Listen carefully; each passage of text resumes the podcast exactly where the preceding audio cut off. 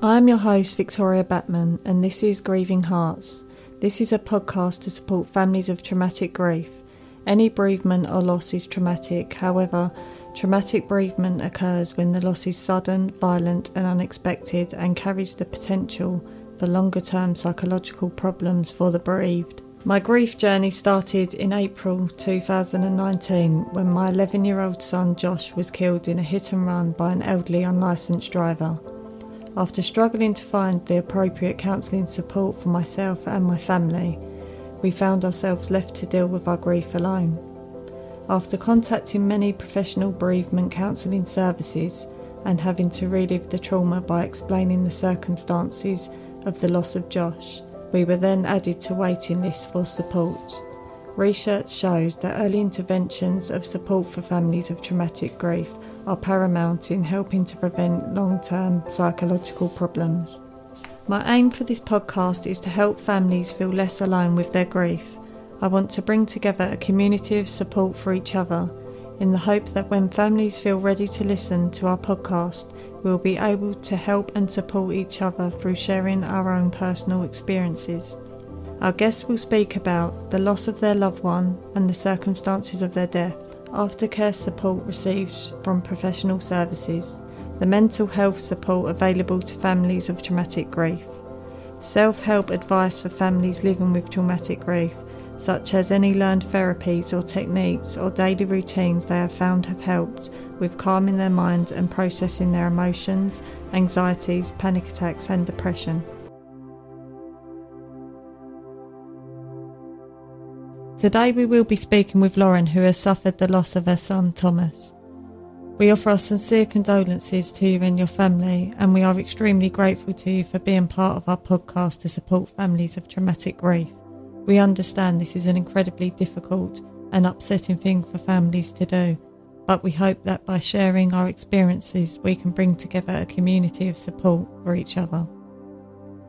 So, if you don't mind, please can you tell me a bit about yourself, family life and finding out you was pregnant? Yeah, sure. So my husband and I were married in 2016, um, and I have um, I have a history of Crohn's disease. So because of complications with that, we found out very early that we weren't able to conceive naturally, and that we would need to go down the IVF route. Hmm. Okay. So we started that um, before we got married. Um, and I don't know, you know, if any of your listeners have, have been through IVF, but that in itself is a traumatic process because mm-hmm. there's a lot of you get so close and then you might have a setback yeah. and, you know a lot of the kind of emotional trauma that you go through with that. But we were very lucky. We got one try funded by the nhs um, and it worked. And i found that i was pregnant and we had our wedding coming up um, so we were absolutely over the moon. Yeah. Um, and it was just, you know, uh, immediately we started telling people because they knew, obviously, it was very hard to keep yeah. that we'd been going through IVF a secret because colleagues would see me, you know, mm-hmm. having to inject and yeah. the mood swings that go with it. So everyone knew we were trying. Um, so we did share very early on that we'd been successful and we started uh, planning the life that we were going to have with our baby, really. Okay, so um, I know this is incredibly difficult, but please can you tell us a bit about the day you lost Thomas? What were the circumstances and what led to the loss of Thomas? Absolutely. Well, we'd um, we'd not long been back from our honeymoon. Actually, probably been back about eight weeks. You know, eight weeks married. Mm-hmm. Very happy, living in a little bubble of um, planning for the next big thing. Um, and I was about halfway through my pregnancy um, when I noticed um, a small amount of bleeding. Mm-hmm. Um, and this had been going on for a few weeks, and I'd been checked multiple times, um, all of which had come back as, you know, baby's fine. Yeah. We don't know what it is, but the baby's fine. We can hear a heartbeat. We can um, you know, we can see movement, baby's absolutely fine. So there was some apprehension, but a sense of relief that whatever it was, it wasn't, yeah. I wasn't losing this mm-hmm. child that we'd wanted for so long. Um, and I'd just started a new job, uh, second day in my new teaching job. Um, and I was advised by the staff to just go. You know, I was obviously not in the right place. I was worrying still. Mm, yeah. So I was advised to just go and get checked out at the hospital. Gave them a call and they said, "Yep, come straight into the labour ward. We'll, you know, we'll do another scan just to put your mind at ease." Um, so I went in, just assuming really that it would just be another case of we don't know what's going on, but the baby's fine. yeah. Um, so I was taken into a room. They tried using the Doppler, and I could see that the um, the, the sonographer was not Yeah. comfortable. You know, I could tell she wasn't comfortable. Um, and so she went to get a scanner. Mhm. She came back with the scanner, um, did the, you know, over the belly ultrasound, and I could still see that she wasn't comfortable. And, and by this point, I was worrying because Yeah. the baby had been fine. I was worrying that they were going to tell me there was something wrong with me. You know, I was worried that I was going to get bad Yeah. news about my body. Okay. Um, and she hadn't turned the screen towards me like they normally do. Yeah.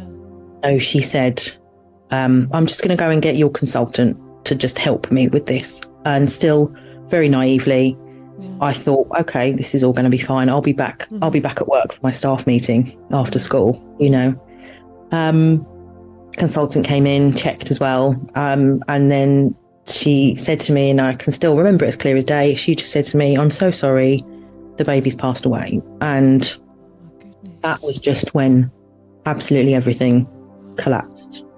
It's almost like it's almost like everything went into a bubble. Yeah. You know, sounds were kind of muffled and people were talking slowly and I couldn't, you know, everything had like this film over it when I was looking at it because I'd just suddenly pulled right back into myself.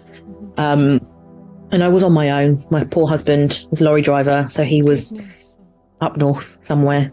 Um, you know, so I was sort of in this room on my own with with two professionals, just telling me that the the baby had had gone. Um, and so they were talking practically about plans for giving birth to him and you know inducing birth because I wasn't anywhere close enough to to give birth naturally. They said um, we could wait for it to happen naturally, but that could still be another few months. Mhm. And the idea of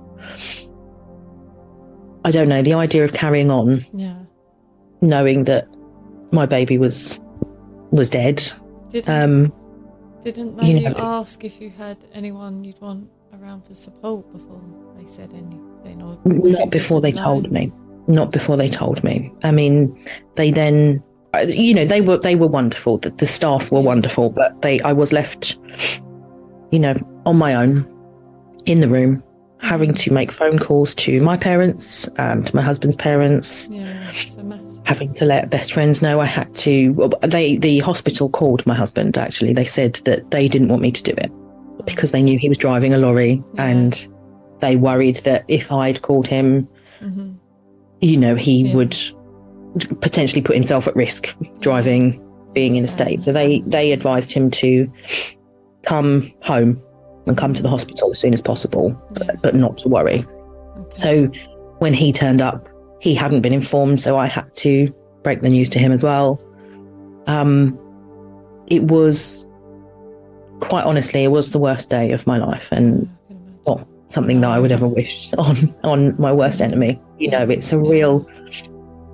People showed up. People showed up really quickly to be there for me, and that was lovely. But I was alone, Mhm. regardless of how many people were in the room. I was, I was alone in that moment, it it took a long time to come back out and start interacting with people again. Yeah. I think. Yeah. So, did you feel supported by professional services such as bereavement support during and after the loss of Thomas? Did you feel you had a professional to turn to should any questions or worries arise? I did. Um, the hospital I gave birth in was uh, Frimley Park Hospital in Surrey, and they have um, they've got a specific delivery suite called the Rowan Suite, which they have worked hard to raise money for. Um, that is specifically for delivering babies that have died, so that you are you've got midwives on hand. Um, but you are separate from women Yeah. giving birth to live babies, which is nice. You've got that slight slight soundproof buffer, so you're not hearing Yeah. you know you're not hearing newborn cries and, and things like that. And it's it's a lovely suite, and you can stay overnight. And, and they've got a a nursery, um, sort of like a refrigerated nursery almost, so that the baby can stay with you for a while. So everyone was wonderful. They got us booked in Mhm. Um, you know, in two days' time, and they took care of us, and we had access to bereavement midwives um, who were able to offer support while we were there. Mhm. Um, and they did reach out initially afterwards, but I just know, obviously, there's so much, so much coming through. I mean, when we when we were booked in to go and deliver Thomas, there was already a couple still in there who I'd seen being checked in a few days before when I then found out what had happened. And I didn't know what the suite was then. And then as soon as I realised, I understood that, you know, this couple waiting to be checked in were obviously in a similar situation. So, Mhm. you know, you did get, you got a lot of time. Yeah. There was no rush to move you on and get you out and get you home. You know, you, you Mhm. could take a lot of time and emotionally, uh, and we were very supported while we were there. Um, Yeah. But when we were discharged, the you know the labour ward's got babies coming all the time, so they weren't able to keep on top of checking up with us. Um, and the counselling that we were offered um, was a more general counselling. It wasn't specifically bereavement counselling. So, looking back, I do wish that we had been given a bit more information about Yeah. our options for helping to deal with the grief because at the time we didn't really feel anything it was the practicalities okay well we've got to go in and be induced and then i've got to Mhm. give birth and then Yeah. you know what, what happens next but then once that's done Yeah. and we came home that's when we started to just that's when we started to really feel it that's when we started to fall apart Yeah, um, and I think we could have done with a bit more emotional support, seeing us through the next. Yeah. Well, you know, how long does it take yeah. to deal with something like that? But so, I, yes, we were very well taken care of at the time. But I do, I do wish that there was more money for specifically bereavement services. Yeah. Really. Similar to myself. I felt Mm. supported whilst at the hospital, and then coming home, it did feel like I was just given a bag of books, some telephone Yeah. numbers, and Yeah. you're in complete and utter shock. You, you're Yeah, not thinking About absolutely. reading through books or I know, and it's reading- it's no fault of the you know the nurses or the midwives or or whatever I, you know I I'm sure that they still thought about us and when we went in Mhm. um you know a year later to give birth to our second child who Mhm. you know luckily we got to keep um he's at school at the moment and some of them were still there and they remembered they remembered us and you know and they were so supportive throughout the entire second pregnancy so they they obviously did still care, but it's just the time and the funds to really Yeah. follow up on each patient once they'd gone home. I think that is what causes the problem, I suppose, with Mhm. the struggle with ongoing bereavement care. Think you've kind of just said. Yeah, I mean, we did, you know, the midwife who had, I'd been under, she did come out and visit me a few times just to. I mean, first of all, obviously, she needed to make sure that my body was settling back down after giving birth. Um, but I think also just to check in, she had formerly been a bereavement midwife, and then she was a midwife out in the community. So Mhm. she she would just, you know, for a few months afterwards, and then when when we were pregnant again, um, she kind of kept an eye on me, which I really appreciated. It was nice to know that we hadn't Yeah. been forgotten. Yeah, yeah, it is. Um, do you have any self help advice for families who are alone and struggling with grief? Any learned therapies or techniques or daily routines you have found that have really helped with calming your mind and processing your emotions, anxieties, panic attacks, and depression? Uh, yeah, absolutely. I mean, the first off, I would say to anyone is that there's no shame in going to your doctor and getting medical help. Mhm. Definitely. I I was put on a course of antidepressants and anti-anxiety medication, which uh, really helped. You know, from a completely chemical point of view, that really helped, and there's absolutely no stigma or shame in needing that. Um, and we were lucky in that when we tried IVF again, which was only a couple of months later, um, we had to pay to do it privately, and through that we got um, ongoing counselling. Um, like I said before, because the IVF process is so traumatic in itself, and she she had bereavement training, so I did end up getting bereavement training. Sorry, bereavement counselling then, um, but that was more like a a fluke, you know, a bit of luck on our part. Mm-hmm. Um, what I kind of took on myself actually was in the in the months after Thomas died, I really started embracing meditation and mindfulness, listening to just, you know, guided meditations on YouTube and places like that. I started doing yoga um, and, you know, just having some incense on the go. And a lot of people say it sounds that sounds really hippie-ish. And, you know, my husband, bless him, did think that I'd kind of turned to being a hippie to deal with it. But actually, yeah. I found that having that space and time mm-hmm. that I was dedicating just to me, not having to do chores or be a wife or be a teacher or anything like that. Um, that really helped calm the noises. And I know, you know, some people still think that things like that are a bit uh, off kilter and, you know, I do really they really understand work? that because I'd done the but, same and it really yeah, also it, helped me. I, it yeah, was amazing. It, was. It just really, you know, and it allowed, you know, I used to I would be in the middle of doing some yoga and I would just start crying yeah. and not be able to stop. Um, but it felt cathartic. You know, yeah. it felt like I was actually getting a lot of that emotion out. I think um, it's with the breathing techniques as well, because a lot mm. of the time when I'd think about what had happened, I'd feel like I couldn't breathe. Yes. So just having a few minutes to calm yourself and take yeah. some deep breaths, it really did help. Yeah, and does. I can't recommend it enough. I, you know, to people now, regardless of their situation, if they say to me like, "Oh, I'm, you know, I'm really struggling at the moment," I would say my personal recommendation would be take time, do meditation, do mindfulness, do some yoga if that's something that you're able to physically do. You know, just carving out, carving out time to, I suppose, just be in your emotions and yeah. allow them and not feel like you need to be behaving a certain way because people expect you to have moved on by now or mm-hmm. that's yeah that's that's my big my big sort of thing that i i would recommend to anyone is Same. is making sure you're taking time to just just allow your emotions to flow yeah, totally agree mm. Definitely helped me um so, for families of traumatic grief, do you feel their mental health is supported by the appropriate healthcare professionals? And if not, in what ways do you feel this could be improved to support families' mental health?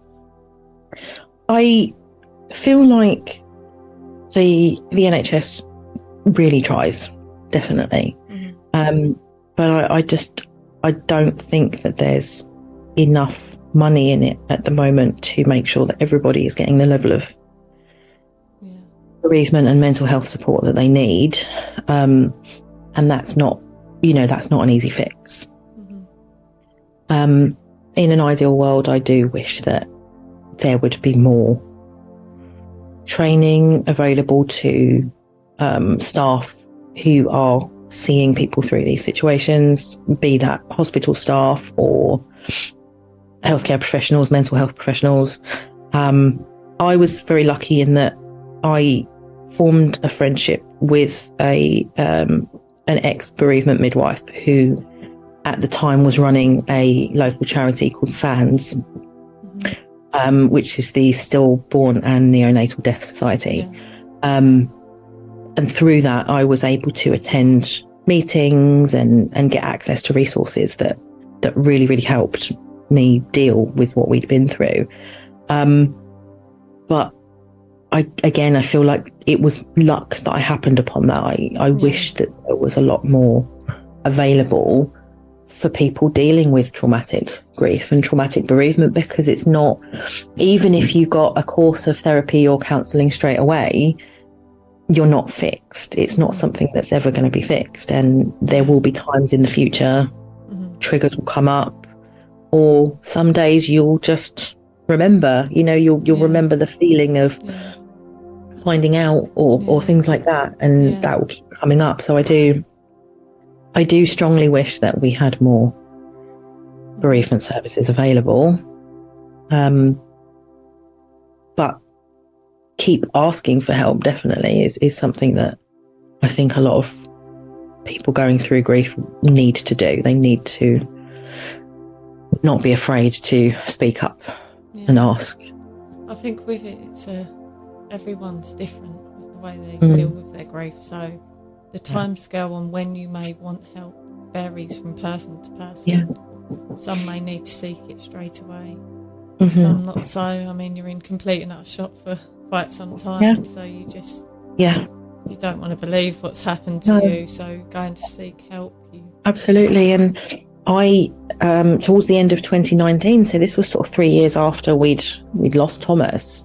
Um, I was feeling physically and emotionally unwell, and and and saw professionals who then diagnosed me with PTSD Mhm. because I was still having, you know, yeah, play by play yeah, flashbacks of, Mm. of being in that room and being told and exactly yeah. what people said and what they were wearing and what they smelt like. yeah, Um, you know, and it shocked me that that I could be diagnosed with something three years down the line Mhm. because at the time I wasn't aware really of what the expectations are for Yeah.